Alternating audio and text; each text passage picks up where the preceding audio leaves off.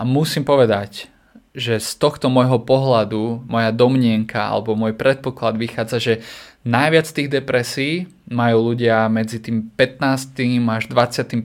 rokom života. Potom ľudia vidia takéto umelé vzory a majú podľa mňa pocit, že bože, to ja nemám, to mne sa nepodarí, ja nie som taká pekná, ja nie som taký super, ja nie som taký muž ako henten. Potom do ľudí ide taká tá depresia z toho, že nevedia čo ďalej, potom samozrejme môže do toho aj strava a médiá, ktoré keď vidí, zapneš správy, všade vidíš vraždy, všade vidíš to, že klimatická kríza nás zožere za 10 rokov, tak akože prečo by si niečo robil so životom alebo prečo by si mal rodinu, ak to je jediný dôvod, ktorý ti to zablokuje, tak sa ďalej v živote možno nepohneš. Mne sa osobne nelúbi, že z mužov sa snaží svet spraviť z takých zženštilých, zoslabnutých, zmek- zmeknutých podľa mňa je dobré vedieť o tom, že máme aj my také problémy a také pocity a také potreby a muži by sa mali spolu stretávať o takých veciach vedieť debatovať medzi sebou a mali by sme podľa mňa všetci na sebe s týmto pracovať, aby tie vzťahy boli úprimnejšie. A keď budem celý čas utekať za ďalším a ďalším vzťahom, hľadať iba ďalší a ďalší dopamín, to je v podstate ako všade iba ľudia sa krmia dopamínom, opadne vzrušenie a hľadajú hneď vzrušenie inde, to ako stále prepínať seriály, stále ďalší film, stále ďalšie porno, ďalšie hry, ďalšia závislosť, ďalšie jedlo. Michal, vítaj v Troškaste. Vítam, ďakujem za pozvanie. Michal, ja som dlho rozmýšľal nad tým, že ako ťa predstaviť, pretože ty sa venuješ fakt, že širokej škále veci a mňa by zaujímalo, že fakt, ak ťa stretne niekto na ulici a si zrazu povie, že čo robíš, kto si, tak čomu vlastne odpovieš? Skvelé položená otázka. Každý mi iba povie, predstav sa nejako. Čo by som mu povedal? Ja by som mu povedal, že som spisovateľ. Lebo to sa mi najviac páči, s tým sa najviac ako keby možno v sebe aj stotožňujem, pretože keď si poviem, že som spisovateľ, tak mi to evokuje, že som umelec, aj keď málo ľudí vníma možno spisovateľa ako umelca, alebo to je skôr malovanie, spev a tak ďalej, ale to je tiež pre mňa umenie. A potom, keď z toho príde k tomu, že som nejaký umelec, ako keby sám pre samého seba, tak mi to dáva taký pocit voľnosti, slobody, že môžem celkovo tvoriť život, robiť si čo chcem a vytvárať tie rôzne videá, prednášky, projekty, kurzy, knihy a tak ďalej. A je to pre mňa také zaobálenie toho, čo ľudia vnímajú, pretože neočakám, že keď niekomu začnem rozkecať úplne všetko o sebe, že to bude vôbec chcieť počúvať, alebo ho to bude vôbec zaujímať, alebo či vôbec moje nejaké vnútorné ego by si prišlo zaujímavé, že čo som všetko rozpovedal, tak na seba položím takto nálepku a to si poviem, že tomu stačí vedieť zatiaľ. Takže spisovateľ. Spisovateľ. Ale je tam toho viacej, hej, čiže umelec, o, natáčaš videa, zdieľaš mm-hmm. tú svoju životnú cestu, Aha. nielen skrz knihy. Mňa by zaujímalo, a to je pre mňa najdôležitejšia otázka. Prečo si sa to rozhodol robiť? Ani nie, že ja som sa rozhodol, ale ja som mal skôr pocit, že sa život rozhodol. A ja som iba vypočul to, s čím sa život rozhodol. To ako keď kedy si niekto, alebo aj teraz robí sošky, maluje, tancuje, spieva, natáča filmy, vymýšľa scenáre, kreuje nové náramky, čokoľvek, čo vytvára, tak ja mám za to, že to k človeku príde príde nápad, príde inšpirácia, nevieš odkiaľ, niekedy si človek myslí, že on si to vymyslel, on proste to bol jeho nápad, jeho myšlienka, ale ja si ani nie, že myslím, ale viem, že my to príjmeme a je na nás potom už, či sa teda my rozhodneme, či to pustíme ďalej, ale pre mňa to bolo fakt nepríjemné obdobie, kedy som sa ja začal hľadať, lebo zranil som si ľavú ruku, natrhol ju na pleci, v lakti a tuto v oblasti zápestia.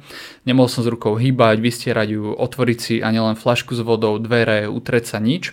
A začal som strašne veľa chudnúť, čo ma úplne bolelo, to moje ego, lebo my sme mali založený projekt o cvičení s kamarátom a ja som začal chudnúť, zrazu som nevidel v tom zmysel a začal som sa seba pýtať otázky, že čo mám v živote robiť. Proste len tak mi to napadlo, že čo budem teraz robiť, keď nemôžem cvičiť a z toho nejak to preklanulo v tej mojej hlave, že čo mám robiť, čo je zmysel života a to ma tak ponorilo do takých úzkostí, depresie, strašne veľa som plakal, prechádzal sa po parku a úplne v beznádeji s obsom večer stále, ty kokos 6 krát za deň som išiel s ním na hodinu a pol na dve voľné, stále som iba chodil, bože, čo mám robiť? A ja som nikdy nebol veriaci, nikdy som nejako nebol otvorený nejakému tomu širokému spektru iného myslenia, ale tak nejak som intuitívne stále išiel, čo mám robiť, bože, vesmír, hviezdy, ktokoľvek som sa pýtal.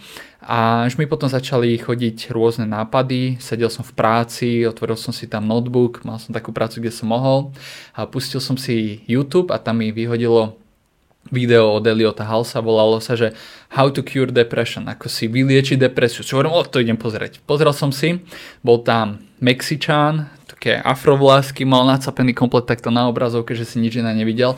Strašne mi prehovoril do srdca a začal som pozerať všetky jeho videá a bolo to také skôr vedené akože pre mužov, ako sa nestratiť v tejto rýchlo vyvíjajúcej dobe.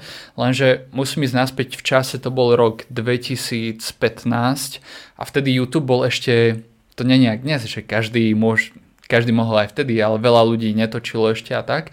Takže bol ho plný internet, aj keď toho nebolo ešte tak strašne veľa, tak on to tam tak celé ako keby zaplnil. To mne dalo veľmi veľa nádeje, veľmi veľa smeru v živote. Začal som meditovať, inak sa pozerať na cvičenie, začal som študovať filozofiu, zen buddhizmus, a iné správanie sa aj k ľuďom, k prírode, k prostrediu, k mojej mysli, proste celkovo k tomu telu a on razil takú myšlienku mind, body and soul mysel, telo, duša alebo ten spirit a tým som sa začal riadiť a povedal som si, že toto keď pomohlo mne, stavím sa, že existujú na Slovensku ľudia, ktorí majú depresie, ktorí nevedia čo so životom a možno, že keď im to v úvodzovkách predám v tej Slovenčine, akože posuniem tie myšlienky ďalej, tak to možno pomôže aj im. A tam som sa rozhodol, že ako on kedysi začal zdieľať svoju cestu, tak začnem aj ja a som tu dodnes. Super, to je presne tá troška, troška ktorú robíš, hej? Áno, áno, áno, áno, pre, pre ten svet by som Aha. povedal. A rok 2015, koľko si mal vtedy rokov? 20. Teraz 20. som mal pár dní dozadu 29 a prvé video o tomto som vydal v roku 2017, tiež v takomto nejakom čase, ale od cvičení sme prvé videá začali robiť s kamarátom 2015. Mm-hmm v takomto čase. A, takže je to dokopy už tých 9 rokov. A to už, keď si mal tých 20 rokov, tak už vtedy začali prichádzať tie depresie. Ja sa to pýtam preto, Aha. pretože veľa ľudí hovorí, že ako môže mať mladý človek depresie. A ja si práve myslím, že v dnešnej dobe to je tak, že tí mladí tým asi najviac trpia. Nejaký tvoj pohľad na toto.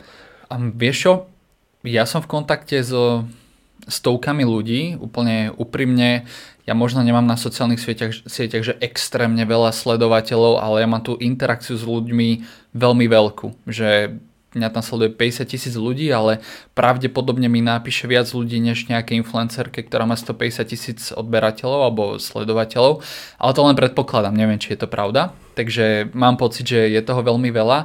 Plus máme tie semináre, prednášky, ja mám s ľuďmi konzultácie, absolvujú moje kurzy, mám veľmi veľa e-mailov a musím povedať, že z tohto môjho pohľadu, moja domnienka alebo môj predpoklad vychádza, že najviac tých depresí majú ľudia medzi tým 15. až 25. rokom života. Myslím si, že jednak za to môže tá kedy si nebola taká ako keby ľahko dostupná informácia, ako je dneska. Tým pádom, že je to tak veľmi dostupné a dnešné deti napríklad nemajú takú ako keby historickú pamäť, že oni si už, možno nie, nie som starý, ale ja som mal ešte takéto detstvo, čo sme sa na ulici hrali, naháňali, mlátili sme sa, proste skákali do žihlavy, kradli ovocie, marhule, proste robili stále všetko zlé a boli sme spolu a boli sme spojené, potom začali prichádzať telefóny, lenže dnešné dnešný chalan alebo dievča, ktorý má dneska 18, tak on už s tým vyrastá od malička, tým pádom on je s tým non-stop zahltený, zo všade má ten pretlak informácií, vidí tie umelé vzory na Instagrame, ja sa nesnažím ukazovať ľuďom nejaké moje iba highlighty zo života, alebo že nikto nevie na akom aute jazdím, nikto nevie kde bývam, nik, určite to niekto vie, ale není to žiadne um, zdieľanie s verejnosťou. A potom ľudia vidia takéto umelé vzory a majú podľa mňa pocit, že bože, to ja nemám, to mne sa nepodarí, ja nie som taká pekná, ja nie som taký super, ja nie som taký muž ako henten. Potom do ľudí ide taká tá depresia z toho, že nevedia čo ďalej, potom samozrejme môže do toho aj strava a médiá, ktoré keď vidí, zapneš správy, všade vidíš vraždy, všade vidíš to, že klimatická kríza nás zožere za 10 rokov, tak akože prečo by si niečo robil so životom alebo prečo by si mal rodinu, ak to je jediný dôvod, ktorý ti to zablokuje, tak sa ďalej v živote možno nepohneš. A je strašne veľa dôvodov, je to veľká téma, ak budete, môžeme na to debatovať, ale nechcem zase tým zaberať zbytočne čas, ak chceš smerovať debatu inde. Mňa by veľmi zaujímalo, že ja by som doplnil, no, že jasné. keď uh, si hovoril o tých vzoroch, ľudia vidia presne tú povrchnú vec na tých sociálnych sieťach a tam je iba ten highlight. Mm. A keď niekto povie, že ja by som chcel byť ako on, musí brať do úvahy, že bude brať aj tie jeho útrapy, aj to, čím jednoducho prešiel. Veľa ľudí, keď sú teraz na výsloni, tak prešli nejakú trnistou cestou. Ale tú trnistou cestou nikto nechce. Ale chcú iba tie highlighty. Moja otázka. Z tvojej skúsenosti trpia depresiami viac muži alebo ženy? Ja to neviem povedať a takto, pretože ja mám pocit, že muži o svojich problémoch, chalani, veľmi ťažko rozprávajú a my sme takí, že v úvodzovkách prežiješ si najťažšie dni v živote a prídeš a kamoš sa ťa opýta, ako sa máš a ty, je to OK. Je to v pohode, že my si nesieme veľmi takéto bremeno utajené aj pred našimi partnerkami, že proste som chlap, ja to nejak zvládnem, ja to odnesiem na sebe, predsa kto keď nie ja a nechceš tým zaťažovať tú svoju partnerku alebo tú svoju rodinu, pretože si vo svojom vnútri je muž aj budovateľ sveta, ale aj peacemaker a chceš tých všetkých okolo teba v pokoji, v miery, v láske, v harmonii, nech, v harmonii, nech to znamená pre teba čokoľvek. Takže ja mám pocit, že muži o tom veľmi málo rozprávajú a ženy o tom vedia otvorene povedať pretože sú nejak prírodzene také citlivejšie, otvorenejšie. A mne píše veľmi veľa mužov, že majú problémy a pravdou je, že 70% konzultácií, ktoré si u mňa ľudia zaplatia, tak si ich zaplatia muži. A muži so mnou práve že riešia majú problémy so vzťahmi, majú problémy so sebou, s kariérou, nevedia sa nájsť, nevedia pochopiť sebe svojim pocitom tak rozmýšľať, ako konať v živote, ako pristúpať k tomu životu. A ja by som povedal, že strašne veľa ľudí má s tým, mužov má s tým problém, ale nehovoria o tom. Ale nemôžem povedať, že kto má viacej, podľa mňa je to mhm. vyrovnané, iba muži o tom menej hovoria. Lebo je od nás očakávané niečo. Milí posluchači, pri príležitosti vydania nášho troškastu sa Michal rozhodol vám ponúknuť 10% zľavu na jeho online audioknihy, riadené meditácie, afirmácie či videokurzy ako napríklad Cesta muža, manifestácie a sebavedomie. Navštívte web www.michaldrienik.sk a pri nákupe zadajte kupón TROSHKA10, aby ste získali 10% zľavu. Link nájdete aj v popise. Teraz späť k troškastu. Očakovaný ten prvotriedný výkon a ono asi, neviem, teraz často skloňovaná je tá maskulinita. Mm-hmm. Tak čo, je to maskulínne hovoriť o týchto problémoch alebo nie je? Podľa mňa to je zase môj názor, vieš, niekto to nazve toxicky, podľa mňa je úplne v poriadku o tom povedať, že to máme. Mne sa osobne nelúbi, že z mužov sa snaží svet spraviť z takých zženštilých, zoslabnutých, zmek- zmeknutých. Podľa mňa je dobré vedieť o tom, že máme aj my také problémy a také pocity a také potreby a muži by sa mali spolu stretávať o takých veciach vedieť debatovať medzi sebou. A nie je to niečo, čo by si musel hneď ťahať do sveta príde mi dobre o tom sa rozprávať, poradiť sa s inými mužmi a vedieť ďalší jeho pohľad na to, že ako on sa vtedy cíti, čo on vtedy robí, ako to vníma, ako môžete niečo spolu riešiť, to je to analytické myslenie. Ale zároveň niekedy nám veľmi pomôže taký vhľad ženy, ktorý je skôr emocionálny. Ona ti povie, čo cíti, čo vníma a tvoj potom analytický mozog to napáda. Potom ti žena môže povedať, že prečo toľko premyšľa, že ty ja som taký, ja, ja to neviem zmeniť, to je všetko, čo riešim. A podľa mňa my by sme sa mali skôr naučiť, že kedysi, ešte keď moji rodičia boli mladí, alebo skôr môj dedo s babkou alebo starí rodičia, vtedy bola ešte by som povedal, že toxická maskulinita, kedy muž prišiel domov, v úvodzovke zmlátil ženu, iba sedel na pive, proste bolo to také hrubé, tvrdé.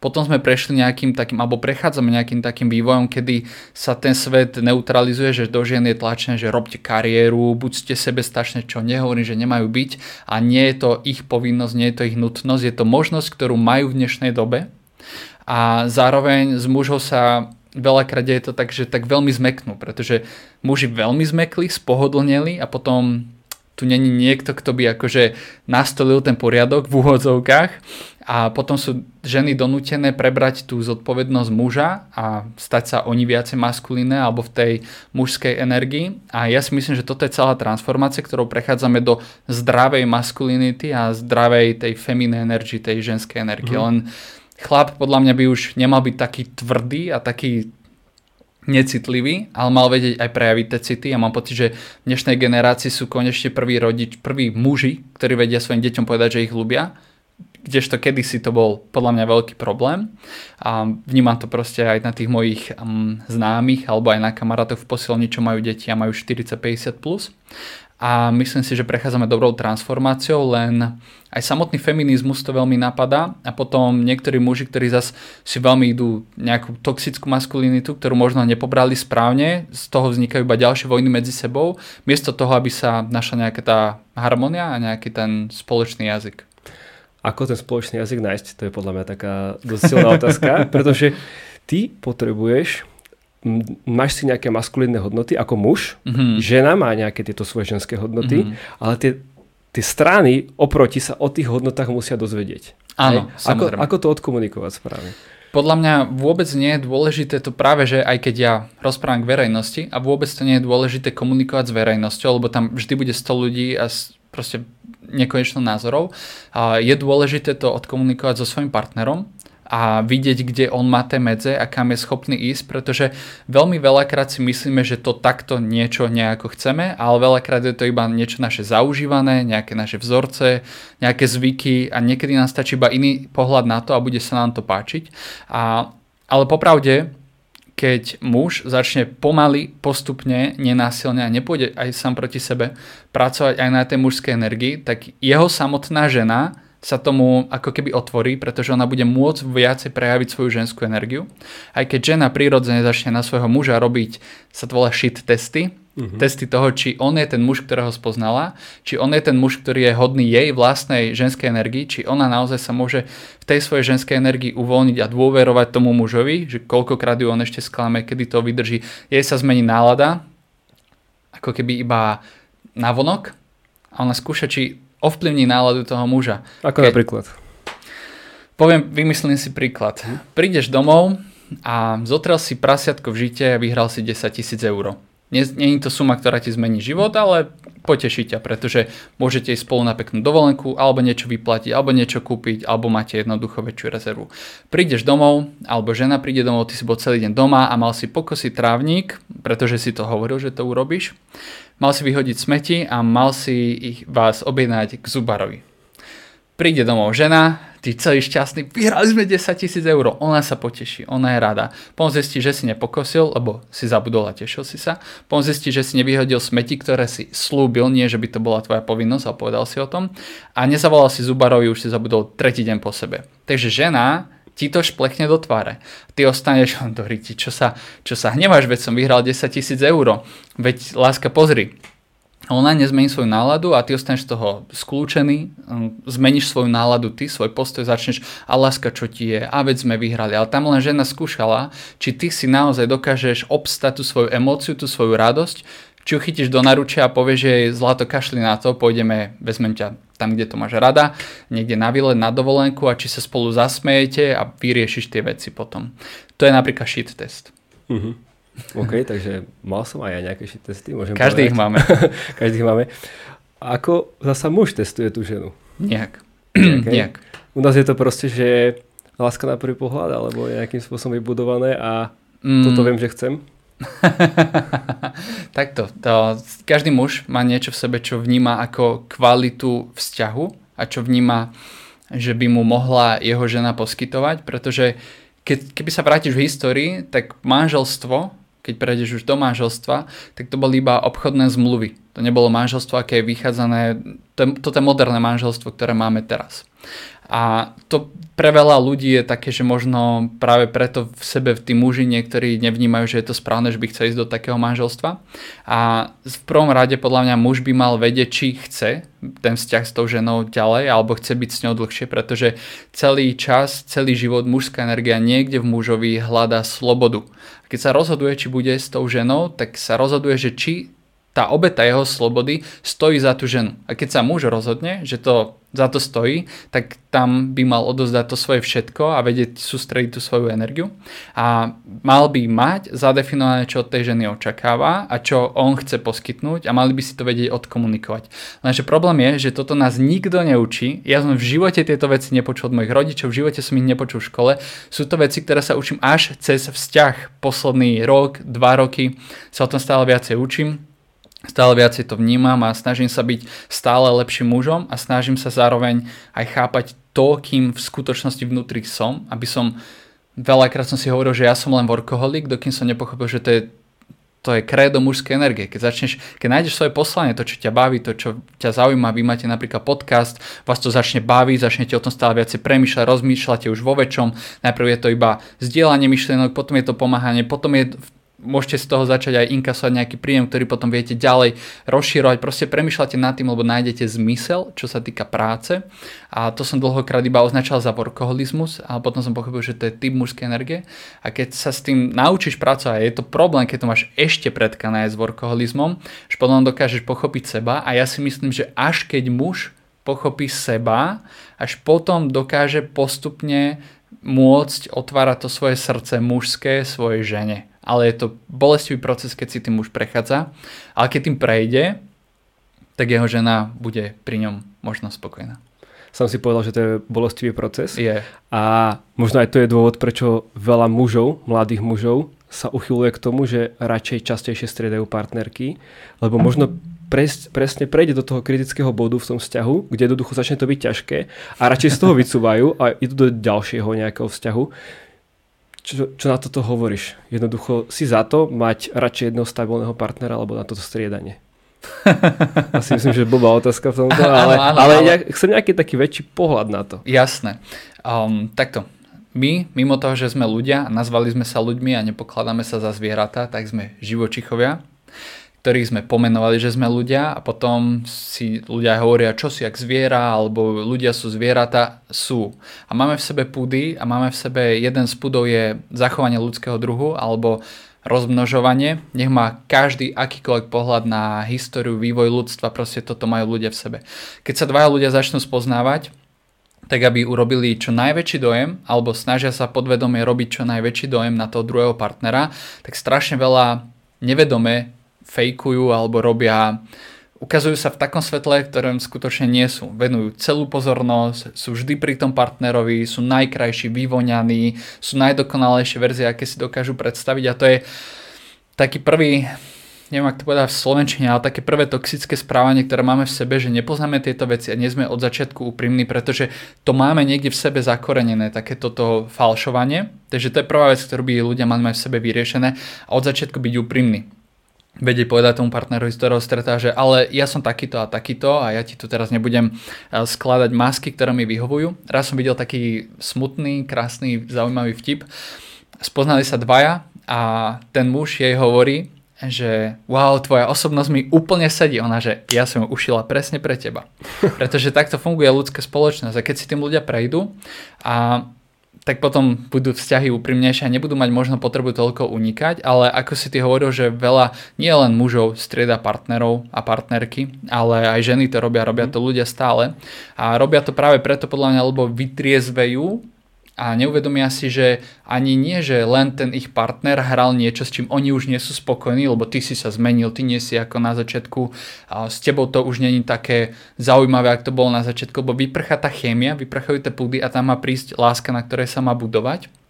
Ale to isté zažívajú muži aj ženy a to je niečo, cez kedy by si ľudia mali uvedomiť, že aj oni na začiatku hrali tú masku, ktorou oni už nie sú, iba ten druhý partner ich možno akceptuje takého, aký sú. A mali by sme podľa mňa všetci na sebe s týmto pracovať, aby tie vzťahy boli úprimnejšie. A keď budem celý čas utekať za ďalším a ďalším vzťahom, hľadať iba ďalší a ďalší dopamín, to je v podstate ako všade iba ľudia sa krmia dopamínom, opadne vzrušenie a hľadajú hneď vzrušenie inde, tak ako stále prepínať seriály, stále ďalší film, stále ďalšie porno, ďalšie hry, ďalšia závislosť, ďalšie jedlo, proste vkus kuse niečo nepríjemné, tak uh, to je taký kolobeh, ktorý tu máme v tejto modernej dobe, kedy je všetko dostupné, kedy si ľudia toľko nestriedali partnerov, lebo to nebolo také dostupné, ako to je dneska. A myslíš, že práve ten lacný, rýchly dopamin môže za to, že je tak veľa tých depresí, lebo som počul, že ako rýchlo dopamín príde, tak tak rýchlo aj odíde. Ja by som nepovedal, že on za to môže, ale tiež za to môže. Akože je veľa dôvodov, prečo mm. ľudia majú podľa mňa depresie. A podľa mňa musím ešte podotknúť, že nejaké množstvo ľudí, aby som povedal, že je dosť veľké, tú depresiu ani nemajú, iba si myslia, že ju majú, lebo takú riadnu depresiu alebo klinickú depresiu, ktorú ti už um, vie povedať aj lekár, že máš ju, tak to veľmi málo kto tak príde. Ja som sám nebol u lekára, iba poviem, že som mal depresiu, ale strašne som chudol, plakal som stále, hľadal som sa, kdežto veľa ľudí je len takých smutných, že nemajú chuť niečo robiť v živote, kde pritom by mohol chalan iba zdvihnúť zadok a začať chodiť do posilovne alebo začať niečo so sebou robiť alebo začať chodiť na nejaký bojový šport. Ale hej, lacný dopamín je hrozný, pretože kedysi ľudia celý deň pracovali, nehovorím, že to je tiež cesta, alebo to prirovnávam k tej minulosti. A večer sa celá rodina stretla a dali si spolu krásny, krásnu večeru, čo bolo napríklad možno len chleba. Raz za týždeň mali nejaké meso, myslím úplne, že stovky rokov dozadu. Alebo keby sa vrátime iba do čias, kedy boli moji rodičia mladí, tak ešte neboli e-shopy, ešte neboli, nebolo všetko také dostupné, na mandarinky sa chodilo čakať do radu v decembri. A vtedy nebolo všetko dostupné, takže ľudia sa z toho vedeli tešiť a vedeli sa tešiť dlhšie. Lenže tým, že je dneska všetko také lacné, ako hovoríš, rýchlo dostupné, chytím aplikáciu, je to tam Instagram alebo TikTok, keď ľudia scrollujú, to je stále iba o tom, aby bolo stále niečo nové. Stále niečo nové a či ma to zaujme. Sme z toho už tak otupení, že nevieme mať takú tú radosť dlhodobejšiu, lebo si kúpiš aj Kúpili sme si niekoľko rokov dozadu čo nové auto a vôbec som z neho nemal takú radosť, aké môj mozog predpokladal, že budem mať. To už o týždeň bolo úplne obyčajné auto, do ktorého sadám. A keď ľudia zažijú možno aj nejaký taký dopaminový detox, zrazu zistia, že wow, Veď tá radosť sa dá prežiť znovu, že možno len ja som otupený a potom začnú robiť činnosti, ktoré im pomôžu viac vnímať tej radosti v živote. Ako spraviť takýto detox? Takýto detox je úplne super spraviť, chytiť v piatok telefón, dať ho do letového režimu a chytiť ho až v pondelok ráno. A nezapnúť si televízor, nezapnúť si rádio, tablet, nič vôbec a to ešte len zistí, že wow, mám sa parádne. Mm. Ja som skúšal. A, ja, áno. A ale v čase, keď som mal veľa povinností. Mm-hmm. Ale tak jednoducho bolo to už fakt, že veľa. Nemal som takéto stavy, o ktorých ty hovoríš, mm-hmm. ale jednoducho iba som cítil, že to je veľa. A fakt, že tie prvé dni sú celkom fajn. Mm-hmm. Ale človek, keby to spravil na týždeň, tak už som mal mít draky také, ako keby. a to ma tak, som si tak uvedomil, že sa kraj nechce byť na ničom závislý. Mm-hmm. Niekedy musíš, keď je to tvoja práca, ja to chápem. Zasa nechcem nás posunúť do, do 19. storočia mm-hmm. alebo do, do začiatok 20. Jednoducho človek môže na tom telefóne, ušetriť mu to čas, mm-hmm. vie mu to zarobiť nejaké peniaze, nehovorím, že nie. Uh, ale vedieť si dať ten detox, lebo niekto ešte o 10. večer pred spaním ešte drví ten telefón mm-hmm. a to mhm. modré svetlo a mm-hmm. potom ten spánok ide preč. Takže toto bolo tiež niečo, čo si v rámci ty, toho, keď si sa dostal z depresie, obmedzil? Či v tej dobe to asi tak nebolo? Mm, podľa mňa to v tej dobe aspoň nebolo také známe. Uh-huh. Vôbec som o tom nevedel. Ja som práve že použil šport. Je veľa vec spôsobov, čo môžeš urobiť. Najlepšie je spraviť niečo, čo nerobíš bežne, čo nerobíš vôbec.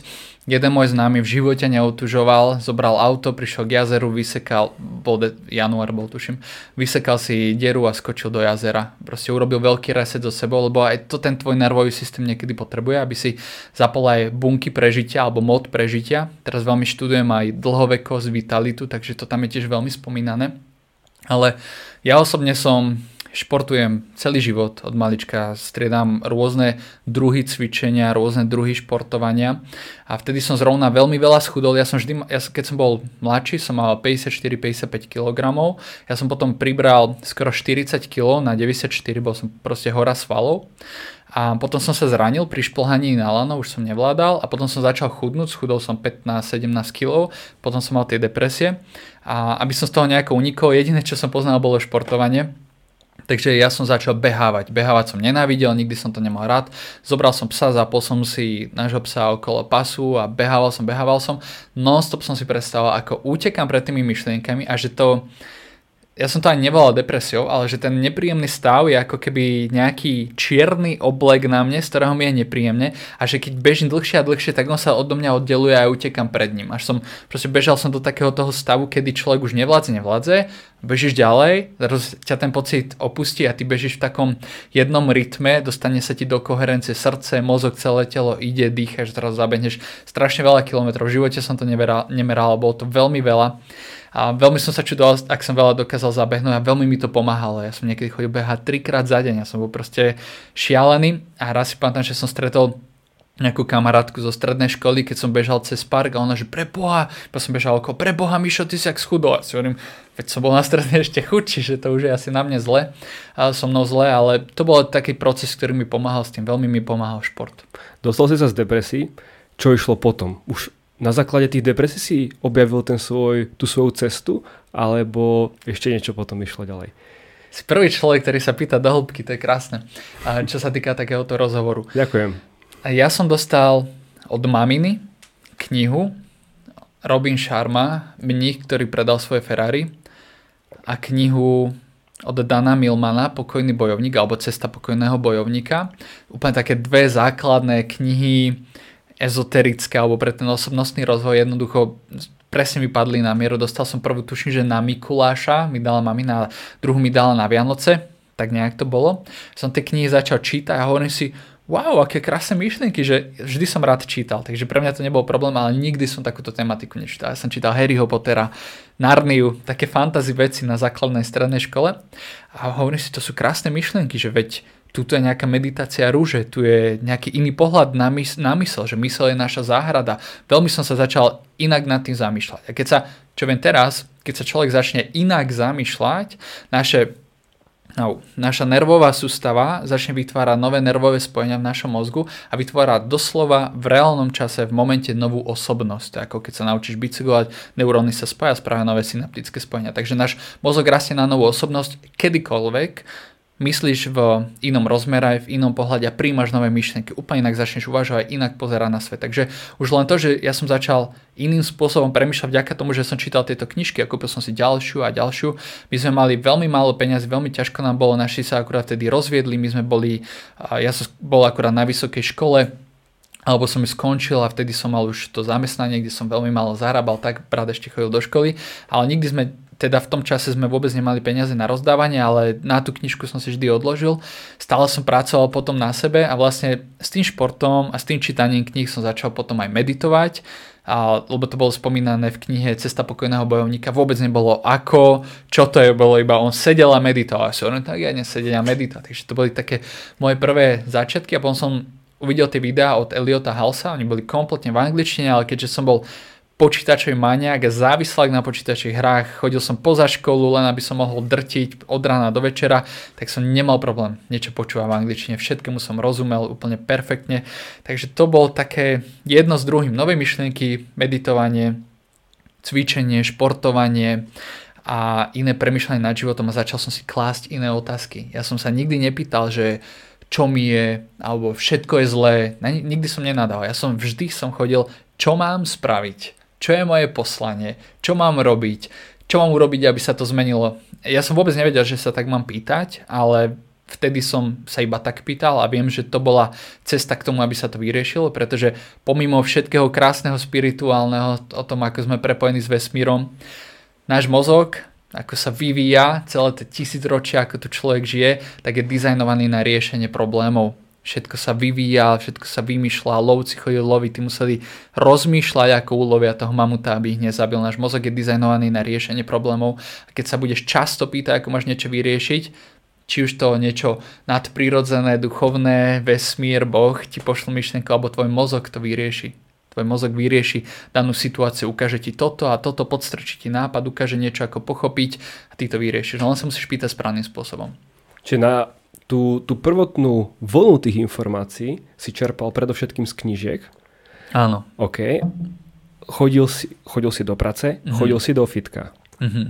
Kedy vznikla tá myšlienka, že wow, teraz mám tých informácií asi viacej. Mm-hmm. Asi ťa už aj okolie začalo, začalo ťa okolie vnímať nejako inak, že, že, že, že Ty sa ten Michal mi tu rozpráva o nejakom vesmíre a o nejakom meditácii a tomuto. Stretol si sa s takýmto odporom? No, výborne sa pýtaš, takže zhrniem to.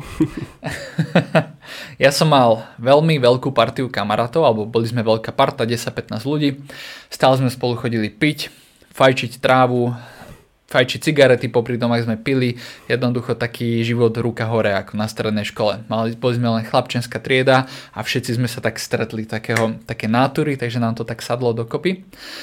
A vyšiel som z tej strednej školy, išiel som na vysokú, z ktoré ma vyhodili, lebo ma nebavila, nešlo mi to na ne, ani som sa o to nezaujímal, si stále myslím, že keby ma niečo baví a zaujíma, to zvládnem, ale to bola matematika, čo mne vôbec nešlo. Chcel som si predložiť študentský život. Takže popri tom predlžovaní študentského života som začal premyšľal nad tým, že a, baví ma cvičiť. Sedel som na vysokej škole na prednáške, mal som pred sebou notebook, prednáška ma nebavila, tak si nečíta niečo o cvičení. Prvýkrát v živote. Takže začal som študovať o cvičení, čo mi prišlo pod ruku, čítať si články, videá. Bolo to veľmi málo na internete, ale proste aj tak niečo bolo. Tak som si študoval a študoval. A potom som pochopil, že ma z vysokej školy vyhodia, že není šance, aby som tam ďalej zotrval. Lenže táto vysoká škola, kde som bol, aj keď som tam už prestal chodiť, nehali mi status študenta až do septembra. Lenže ja som zistil už v novembri, že ma vyhodia. Takže mal som pred sebou ešte dlhý čas. A v tom som tom sa naši pres, teda rozviedli, my sme sa presťahovali a tam som stretol môjho kamaráta zo základnej školy Kamila, ktorý je momentálne, teraz je lekár, takže Kamil, zdravím ťa, neviem do ktorej kamery, ďakujem, že si bol na mojej ceste že sme tu boli spoločne a spolu nám prišiel nejaký nápad alebo myšlienka, že začneme točiť videá o cvičení. Že dáme pre celý broscience všetky milné informácie a nastolíme sem to, čo tu je naozaj. Vtedy na Slovensku dvaja ľudia točili o cvičení, takže nebolo to ťažké, ale bolo ťažké výjsť s kožou na trh a začať robiť vôbec niečo nové a ukázať sa svetu. Takže ako dvaja chalani z Prievidze, sme natočili prvé videá. Mali sme také šťastie, že môj kamarát, druhý zo základnej školy, dnes je profesionálny kameraman, točí naozaj veľkým menám videoklipy a rôzne práce. On vtedy povedal, ja vám natočím videá zadarmo. Si že wow, my sme nemali kameru, nič, Zobral kameru, natočil nám 6 nádherných profesionálnych videí o základných cvíkoch, o cvičeniach a hneď v Prievidzi, v našom meste, kde sme vtedy pôsobili, sme mali asi 2500-3000 sledovateľov, čo pred tými 9 rokmi bolo celkom dosť a hlavne my sme mali 18, 19, 20 rokov, takže to bolo také wow pre nás, Kamil je mladší odo mňa. A potom som začal chodiť do práce, kde som začal predávať počítačové hry, Xbox, PC hry, Playko hry a tam som sedel s notebookom a hovorím si, hm, a chcem spraviť so svojím životom niečo a nevyzerať ako tí ľudia, čo sa chodia nakupovať, ktorí vyzerajú ako ja, že jediné, čo ich zaujíma je, či už vyšlo nové GTAčko a či si môžu kúpiť bazárovú hru, to bol malý obchodík v Tesku, tak musím so svojím životom niečo urobiť. A len tak mi napadlo, že dobre, musím prestať piť, prestať pozerať porno, prestať hry hrať, prestať chodiť s kamošmi von a musím spraviť web stránku o cvičení, lebo sme točili videa. Hovorím si, OK, všetko som odinštaloval, spravil som predsazatie, so všetkým končím, bolo to v pohode, ľahšie, než som čakal. Myslel som, že stále budem chcieť hrať Dotu, Vouko a tak ďalej. Bolo to úplne v pohode, ale hovorím si, musím spraviť web stránku, mal som 80 eur, čiže za, zase žiadne peniaze, hovorím si, web stojí určite veľa peniazy, ja sa to naučím. Tak som sa to naučil, spravil som na web. Potom som šiel pracovať hneď vedľa, obchodík vedľa v Tesku, to boli také maličké bunky, tam boli doplnky výživy. Tam ma zobrali a ten obchod, z ktorého som odišiel, ten skrachoval v tom obchode, kde som začal robiť s tými doplnkami výživy, akurát v tom čase som sa, som sa zranil alebo nejaký čas predtým a začal som a, teda premyšľať nad životom, čo so mnou bude a tak som sedel v tej práci a tam som pozeral tie videá od toho Eliota Halsa, čítal som nonstop tie knihy, mal som super kolegu, s ktorým aj šéfa v podstate dodnes sme kamaráti a sme začali spolu študovať filozofiu, všetko o ľudskom tele a tak ďalej. Ja som strašne veľa nasával informácií. Ja som čítal tri knihy naraz vždy a ja som prečítal tri knihy za týždeň, proste stále. My sme si požičiavali, chodili sme aj do knižnice, chodili sme do antikvariátov, proste kupovali sme knihy z bazárov, kvanta kníh. Ja som od tej doby prečítal 350 kníh a to nerátam audioknihy, semináre, e-knihy, to sú iba tlačené knihy, čiže strašne veľa ich prešlo rukami. A ako som tak veľa čítal a všetko robil, tak ešte som, som sa teda začal pýtať, že čo mám v živote robiť, keď nemôžem teraz cvičiť a tak. A prišlo také dve zaujímavé veci prišli. Prvá bola, že v našom meste sa stávalo obrovské nové fitness centrum, ktoré už predtým niekde sídlilo, iba sa menili priestory majiteľ z toho fitness centra nás oslovil s kamarátom, že o, vy točíte videa o cvičení, chcel by som tu takú crossfitovú zónu, vôbec sa tomu nerozumiem, celý život robím kulturistiku. Tak sme prišli, za dve proteínové tyčinky sme to namalovali na papier, on chcel zaplatiť, my nie, nie, my tu chcel, konečne chceme miesto na cvičenie.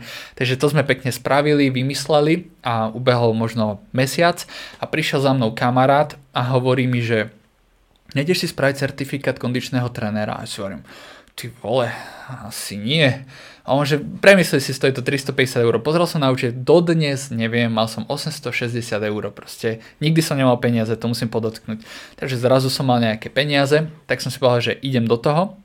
A v tom čase som točil videa o cvičení, už asi rok a pol s tým kamarátom a ja som si teda povedal, že bol už zase november, december, už som rok čítal knihy, meditoval, občas som napísal nejaký článok nám na webe o tom, že ako myslieť a tak a už ma ľudia začali tak akože vnímať a hlavne celá moja partia. Bol som na smiech, pretože som začal robiť niečo iné. Bol som idiot, debil, divný, potom sa rozpadla celá partia, lebo som ju asi lepil po kope, lebo som veľmi ukecaný. A, a povedal som si v decembri v roku 2016, že v novom roku 2017 natočím prvé video o tom, ako inak myslieť. Dal som to na svoj súkromný profil na Facebook, aby som sa nejako zaviazal a 4.1. 4. januára som ráno 4.30 v pivnici vyťahol kameru, ktorú som si kúpil potom ešte tiež za posledné peniaze, ktoré som mal a natočil som prvé video, vymyslel som si, že mi niekto písal, že ako sa sústrediť na jeden cieľ, čítal som tam akože otázku z mobilu, ktorú som takto lašoval v hlave, tak som spravil prvé tri videá a dal som to von. A potom som sa tomu venoval stále viacej. A zistil som, že na to, že ma nikto nepozná pod menom Michal Dreník, iba pod menom toho projektu, ktorý sme mali, to sa volalo progressbedifferent.sk, tak uh, strašne veľa ľudí to začalo sledovať na tú dobu, že proste 100, 200, 300, hneď to tam pribudalo, ja som vôbec nevedel odkiaľ, tak som si povedal, že asi to je zmysel, asi to mám robiť. A začal ma to náplne, proste pre, vždy keď som točil tie videá a čítal tie knihy, a meditoval, necítil som sa zle. Cítil som sa, že som na správnej ceste, proste zmizol pocit depresia, kľudne sa nevrátil celý deň, ak som v ten deň točil video. A tam som nejak raz som sedel a pil som kávu doma a hovorím si, keď točím videá, ja sa cítim dobre že asi budem točiť videá, že vtedy zabudám na to, že potrebujem zarábať, potrebujem nájsť nejaké zmysel života, nemám ešte auto, ne, nemám vlastné bývanie. Všetky tie myšlienky ma nezaujímali a zaujímalo ma iba čítať knihy a ďalej to ľuďom rozprávať, že ako to vnímam ja, ako im posunúť ďalej informácie tak eh, som potom oddelil kanál YouTube, spravil si Michal Drienik a ešte popri tom prepáč, som, chodil, som chodil do tej práce, kde som predal doplnky výživy a vlastne v tom fitku, kde sme spravili tú crossfitovú miestnosť, mi majiteľ toho fitka povedal, že keď budem mať certifikát, tak budem môcť tam robiť začať, tréner, začať robiť trénera. Môžem, zo začiatku mu nič nemusím platiť, nemusíme sa nejak viazať, 3 mesiace, kým si nájdem klientov a budem môcť odísť z práce, otvoriť si živnosť a robiť na seba. Takže Dal som na Facebook, že mám certifikát, že či by chcel niekto trénera, hneď mi napísali traja ľudia, nechápem, ak to bolo možné, proste, že majú ľudia problém zohnať ľudí, ja som mal hneď klientov a bol som v tej práci, alebo v tom, na tých tréningoch, mal som pár klientov a tá práca, kde som robil tie doplnky výživy, začala zase zo dňa na deň krachovať. Proste zo dňa na deň. A ja som začal mať strach, čo som bude, odtiaľ mi chodí síce malá, ale pravidelná výplata. Ja si už nikdy nenájdem žiadnych klientov a tak si hovorím, že bože, prosím ťa, nech odtiaľ odídem dobrovoľne. Bum, behom dvoch týždňov sa mi toľko ľudí nahlásil, si hovorím, že ja musím odísť z tej práce, inak ich nezvládnem. Takže som odtiaľ odišiel, začal som na seba robiť trénera a popri tom som sa mohol venovať tomu, že som točil videá, čiže denne som robil asi 14, niekedy 15-16 hodín, strašne dlho. A to je taká moja cesta v skrátke. Uh-huh. A skrachoval ten obchod potom? Skrachoval. Čiže ponaučenie pre všetkých, prosím vás, nezamestnávajte Michala Drienika, pretože keď odtiaľ odíde, tak eh, skrachuje ten obchod. Aj ten predtým, aj ten druhý. Takže ja, my sme urobili také uh, kratučké video, takú storku na Instagrame, že budeme s tebou natáčať video a prišla tam nejaká otázka. Uh, divák sa pýta, že čím to podľa teba proste je, že čokoľvek, čo začneš, tak proste prichádza odpor od toho okolia a ako sa s tým vysporiadať? Takže mne pomohlo uvedomenie, že my ako ľudia sme nejaký stádovití, že sme ako také ovečky, Ty, nikoho sa nesnažím uraziť alebo čo, ale proste máme stále potrebu ubezpečovať sa, že to, čo robíme, je správne. Ty volíš nejakých politikov, tak chceš vedieť zo svojho okolia tiež, že ich volia, pretože ak nie, tak robia niečo zlé, alebo ty robíš niečo zlé. Je tam nejaký rozpor. Nejak, chodíš do nejakej práce, niečo robíš, nejako vystupuješ, nejakú hudbu počúvaš, niečo ťa zaujíma, máš nejaké názory, ktoré radšej nepovieš na hlas, lebo náhodou by boli odlišné než od okolia. Stále máme potrebu si potvrdzovať v okolí, že to, čo robíme správne. Tým pádom sa zhlukujeme do takého stáda medzi všetkými. A teraz každý ten človek má v sebe niekde zadriemané niečo, čo by v živote chcel robiť, keby nezáleží na peniazoch, keby je milionár, keby je krajší, keby je silnejší, keby je vyšší, keby je obľúbenejší, keby vie rozprávať, keby sa nehambí, keby čokoľvek, keby sa zmení vláda, keby sa zmení svet, keby je zrazu krajšie, tak robí to a to. Každý to niekde v sebe má. A niekto to zakopal, vykašľal sa na to, na ten svoj sen, to, čo niekde by sa mu páčilo. A potom spomedzi toho stáda celého obklúčeného. Je tam jedna ovečka, ktorou si ty, ty si čierna ovečka v stáde a príde, že ja idem robiť toto. Milí posluchači, ak sa tužite zdravo obliekať, naštívte náš web www.troshka.sk, kde nájdete naše košele vyrobené z čisto prírodných materiálov, šetrné k životnému prostrediu. Teraz späť k troškastu. Všetci ti začnú hovoriť nie, vrácať do práce, poď robiť aj ty toto, lebo oni nechcú vidieť, že oni sa pomýlili. Lebo tým ukazuješ, že dá sa to spraviť inak, oni ťa presvedčia, aby si prišiel za nimi, aby oni sa cítili bezpečne a vedeli, že všetky ich rozhodnutia sú správne. To je naše ľudské ego, ono sa nechce míliť, nechce byť chybné a preto je to pre nás strašne ťažké, keď vyjdeme z toho stáda, lebo tam není nikto, kto by ťa v tom podporil. Ja keď som začal robiť tie videá, začínal som písať prvé knihy, Neexistoval návod, ako mám točiť tie videá, neexistoval návod, ako mám písať knihu, ako chcem písať, ako ju mám vydať sám, keď ma odmietlo 12 vydavateľstiev, proste ja som mal len v hlave nejakú predstavu, že chcem, aby to fungovalo a nebolo jedného človeka, ktorý by mi povedal, že on to zvládol, on to tak spravil, poď ja ti ukážem, ja ti pomôžem ako.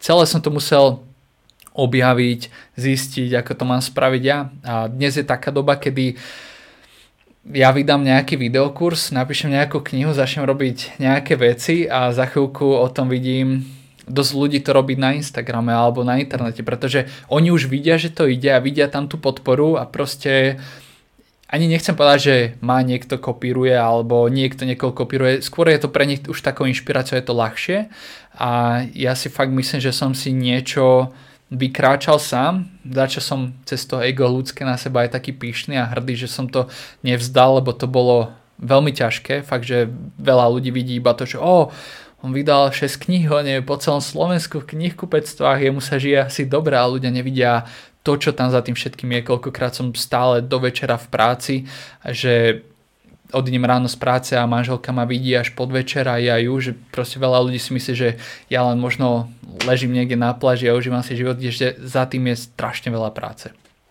Ale to je takéto zdravé sebavedomie, hej, že keď už teraz vieš, že za, za tým máš nejakú tú časť práce a teraz si povieš, že OK, dal som to do určitého štádia, tak to je zdravé sa sám seba nejakým spôsobom pochváliť, nie? Ja si myslím, že áno. Ja som si prešiel aj takou, by som povedal, neviem ak to nazvať, prehnanou ezoterikou, kde by som, mal, to je ľudské, to je ego, to je ego, dneska sa kašlom na to, dneska to beriem celé ako skôr taký, že život a snažím sa to nejako triezvo s nohami na zemi a s hlavou v oblakoch brať ten život, nejakú tú harmóniu medzi tým. A je mi dobre, kedy si ma kedy si ešte pred tromi rokmi ma hrozne urážali komentáre. Proste ja som, niekto mi napísal nejak, ľudia mi nada, píšu vulgarizmy súkromne do e-mailu, proste úplne vulgarizmy na súkromný e-mail mi prídu a dneska si poviem, že OK, iba, iba to otvorím, proste nech to už je prečítané, ide to ďalej. Ale mne predtým ľudia písali fakt nejaké veci, iné stránky ma zdieľali, iní duchovní učitelia o mne verejne písali, točili proste veľmi veľa vecí. Mne to hrozne ma to dávalo dole, hrozne ma to deptalo, lebo som si ešte akéby tak neveril a nemal som takú tú to zdravé sebavedomie, ktoré by mi spravilo tú pevnú pôdu pod nohami, ktoré by som mohol ďalej rásť. Pretože podľa toho, odkiaľ vychádzaš, ty na začiatku s nejakou novou myšlenkou zasieš semienko a ty sa ho musíš dlho starať, ale príde nejaká tá výchrica, tornádo, zle počasie to vytrhne preč. Až keď to je riadne silný strom, ktorý vyrastie, až ten vie potom stať tak, že nech si každý vypráva, čo chce, tebe je to úplne jedno. To je zase tá maskulinita, hej, že hej. Buchni, buchni si do mňa. Buchni si do mňa, Buchni si do mňa, ja to vydržím. Uh, u nás sa vieš, čo stalo? Nejaký človek si vyslovene založil účet kvôli tomu, aby nám mohol napísať hate. Takže akože ja hovorím, že ľudia, ak máte haterov, tak si pozrite sa na nich, kto sú to zač. Takže nechcem nikoho uražať samozrejme. jasné, týmto, jasné. Ale je to také, pre pána Jana, to je úplne povrchné a trapné. A včera, alebo prečerom, som zrovna videl jedno video a tam hovoril chalanisko, že o tri generácie už nikto nebude vedieť, že si žil. No. Prečo by si ty teraz si nemohol splniť to, čo jednoducho považuješ za to svoje naplnenie. To je krásne. O tri, a je to tak, keď si zoberieš. Keď samozrejme, pokiaľ je ten tvoj cieľ, uh, byť to, aby si ťa pamätali, tak aj tak proste musíš ísť z toho komfortu. Aj tak jednoducho musíš ísť cez ten hejt a cez ten odpor, ale jednoducho aj keď ne, nepotrebuješ byť svetoznámy, ale chceš si len naplniť ten svoj cieľ, tak proste o tri generácie o tebe ne, ľudia nebudú vedieť, či si si ho naplnil, či si si ho nenaplnil. Takže to je taká možno motivačná vsúka do tohto celého. Ešte ja som počúval knihu od, um, neviem kto bol autor, ale kniha bola Mysletej ako římsky císaž premyšľať ako rímsky císar, o Markusovi Aureliusovi. To bol veľmi stoicky zmyšľajúci císar a on tam presne mal také, on mal denník, kde si zapísal myšlenky a vďaka tomu vznikla hen tá kniha. A on tam presne rozprával, že že ako to, že alebo na čo sa tesajú sochy o tom a tom, o jeho nejakých predkoch, keď a ja zomriem, o mne len vytesajú sochu a budú ďalší dva císari a o mne už nikto nikdy nebude vedieť, iba budú vidieť nejakú sochu o mňa, ale nikto z nich ma skutočne nepoznal. To som si tiež vtedy povedal, že to vôbec nezáleží na tom, čo robím. Že aj tí kamaráti, ktorí sa mi smiali, keď som mal 21, čo robím, veď ja keby chcem vychádzať z toho ega, tak sa ja teraz môžem smiať, že aké máte životy. Čo v živote by som neurobil, ani v živote sa tak nepozeral, ale veľa ľudí aj čo nám vypísalo, aj keď sme odcvičení, točili tie videá, tak nám písali, akí sme lúzri, čo sa snažíme dosiahnuť v živote mm. a tak a proste teraz ich vidíš prísť zničených po nočných smenách do posilne so skvecnutou hlavou, ani sa na teba nepozrú a si poviem, že čo to máš za život, že potrebuješ niekoho ničiť na internete, ale potom si uvedomím, že ja na strednej škole som bol rovnaký a to som mal asi celé iba vrátené. Mm-hmm. Chodil som po internete a vypísal som komentáre. Naozaj si bol takýto, hej? Oh. Myslíš, že to je teda karma? A neviem, neviem, ale mm-hmm. preto som sa nikdy ani na tých ľudí nehneval a vždy som si vedel povedať, že bol som taký a potom som si aj nevedel zase povedať, že prečo to robia a spomenul som si, že ja som tiež nevedel prečo. Mal som iba nutkane vyjadriť si svoj názor. Uh-huh. Zaujímavé. Toto je zasa taký druhý pohľad pre mňa, je, lebo ja som toto práve že nikdy nerobil Jasne. a zamýšľal sa nad tým. Ja mám rád tú konštruktívnu kritiku, keď mm. niekto dá, že OK, nesúhlasím s tebou, ale dá tam svoje pre a proti, toto sa mi páči, toto sa mi nepáči. K tým knižkám sa ešte chcem vrátiť. Aha. Prečítal si ich veľké množstvo teda, ako si, ako si povedal. Tuto otázku ľudia nemajú radi, ale ja sa to aj tak odpýtam. No jasné. Aké sú obľúbené, alebo najobľúbenejšie? Mm-hmm. Ono sa to mení každý rok, pretože vždy prídem k nejaké nové, takže teraz mám, koľko ich chceš? Fú, tak aspoň daj, čo ja viem, 5-10, ako budeš cítiť. Dobre, um, ja si veľakrát nepamätám tie názvy ani názvy autorov, ale čo teraz taká najnovšia, čo som prečítal, bola kniha Dých od autora James Nestor. Mm, to mi zmenila pohľad. Učím sa dýchať nosom celé dni. Keď rozprávam, mám s tým problém, začnem ústami dýchať, aby som rýchlejšie vedel odpovedať a viacej kyslíku, ale veľmi mi to zmenilo pohľad, pretože som si myslel, že ja už kompletne mám vysporiadané zdravie a moje fungovanie, držanie tela a tak ďalej a zistil som, že chodím po vonku, že dýcham ústami, čo je nezdravé, takže to je kniha, ktorá mi veľmi ukázala. Teraz počúvam knihu Koniec starnutia od nejakého Davida, Davida, neviem presne jeho názov, meno, skomolil by som ho, to je krásna kniha. Ale potom knihy, ktoré mne veľmi veľa ukázali o živote, boli kniha Tools of Titans, to boli nástroje titánov, ja som ju mm. čítal v angličtine, to bola od Tima Ferisa, Tim Ferris napísal napríklad aj 4-hodinový pracovný týždeň. Tá kniha Tools of Titans bola pre mňa brutálna, pretože veľmi veľké osobnosti tam mali svoje vhľady a o každom som sa mohol niečo naučiť a zistiť, že aha, tento robí toto, toto robí takto, tento takto úspel, takže od každého sa niečo naučiť. Potom mi veľmi pomohli tie knihy Cesta pokojného bojovníka od Dana Milmana. On ich mal viacero tých kníh, tuším, že bola potom aj kniha Sokrates, tu som čítal, to bola akože o učiteľovi z tej knihy. A potom mi pomohli veľmi knihy od Robina Sharmu, kde bol mních, ktorý predal svoje Ferrari. To sú také veľmi jemnúčke knihy, také na jednoduché, ľahké čítanie a boli výborné. Potom som čítal knihy od Ekarta Toleho, uh-huh. Sila prítomného okamihu. Ja viem, že tieto knihy, ktoré som povedal, sú často omielané určite, ale tá kniha Sila prítomného okamihu je hrozne ťažká a ten v roku 2023 som ju počúval štvrtýkrát asi a konečne som mal pocit, že ju začínam chápať, pretože nikdy som jej úplne nerozumel. Takže to sú také knihy, ktoré mali pre mňa taký najväčší vplyv. A ja si na webe, úplne na spodu webu mám také, že odporúčaná literatúra a tam si zanechávam knižky aj pre ľudí, ktoré, ktoré mi niečo tak dali, akože iba sa to tam tak snažím vyfiltrovať. To sú skvelé knihy. A ešte vieš, čo mňa veľmi dalo? A, anatomia ľudského tela. A mm-hmm. z vysokej školy, ale športová verzia, pretože možno je to divné, ale keď už vieš, že ak sú poskladané tie orgány, ako funguje to telo, tak ho úplne nejako inak vnímaš. Takže to bola pre mňa strašne ťažká kniha, odborná, úplne vysokoškolská, ale bola pre mňa veľmi dobrá. Ty si povedal, že bývajú často omielané, ale oni, boli, oni asi sú omielané pre niečo. Hej? ja takisto rád čítam bestsellery, hej, mm-hmm. že o, posolstvo Garciovi, mm-hmm. o, Alchymista, to sú mm-hmm. podľa mňa... To je krásna kniha. To je úplne úžasné, do poslednej chvíle nevieš a potom zrazu na to prídeš a Fau, akože ja, to, ja mám tradíciu, každý rok ju čítam mm-hmm. a mhm. každý rok je iná, mám pocit. Hej. Ale pravda je taká, že ja som iný. uh, teraz by som možno išiel do nejakej ďalšej témy, čomu mm-hmm. sa ty venuješ na, tých svojich, na tom svojom YouTube kanáli. Mm-hmm. To je zákon príťažlivosti. Dámy a páni, toto bol prvý diel nášho rozhovoru s Michalom Drienikom. Nezabudnite odoberať tento kanál, aby vám neunikol druhý diel, rovnako ako aj ďalšie troškasty. Naštívte web www.michaldrienik.sk, kde nájdete Michalové audioknihy, videokurzy či riadené meditácie. Nezabudnite pri nákupe zadať kupon TROSHK10, kde získate 10% zľavu z celého nákupu. Takisto navštívte aj náš web www.troshka.sk, kde nájdete slovenské konopné košele. No a ak sa vám táto epizóda páčila, určite sa vám bude páčiť aj rozhovor s Marianom Váňom, ktorý si môžete prehrať hneď teraz.